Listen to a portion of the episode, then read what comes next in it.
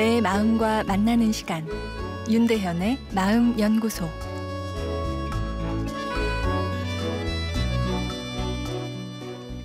안녕하세요. 목요일 윤대현의 마음 연구소입니다.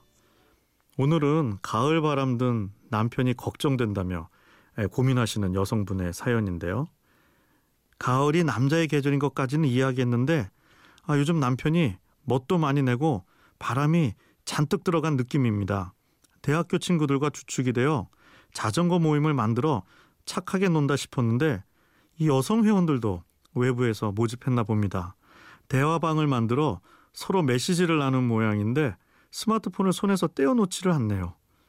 수컷들은 평생 새로운 여자를 쫓아 헤맨다는데 제 남편도 그런 것인가 걱정됩니다. 라는 사연입니다. 남자의 바람기는 어쩔 수 없는 유전자에 입력된 이 생물학적 특징이란 주장은 이 남자들이 스스로의 바람을 정당화하는 방어 논리로 사용되기도 합니다. 내 마음이 바람을 피운 것이 아니라 내 유전자가 내 뇌가 이렇게 나를 만들었다는 것이죠.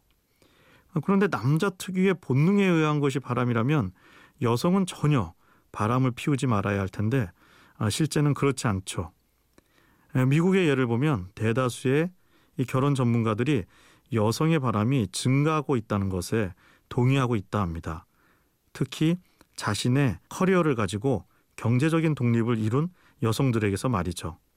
남자냐 여자냐를 떠나 사회적 파워를 가지고 있는가가 바람에 영향을 미친다는 것인데요. 어, 실제로 1년 연봉이 7만 5천 불 이상인 사람들이 연봉이 3만 불 이하인 사람들보다 외도 가능성이 1.5배 정도 높았다는 워싱턴 대학의 연구도 있습니다. 오늘 사연으로 다시 돌아 볼까요? 가을은 사람의 감수성을 자극합니다. 너무 앞만 보고 달린 것은 아닌가 하는 약간의 울적함과 더불어 파란 하늘이 주는 청량감이 교차하는 시기입니다.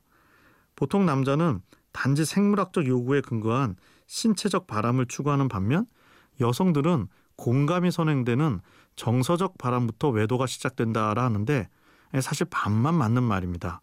남자도 공허하고 외롭기 때문에 뜨거운 사랑을 하고 싶어집니다. 가을이 만드는 외로움이 그런 욕구를 더 강하게 키울 수 있죠. 내일 이어서 말씀드리겠습니다.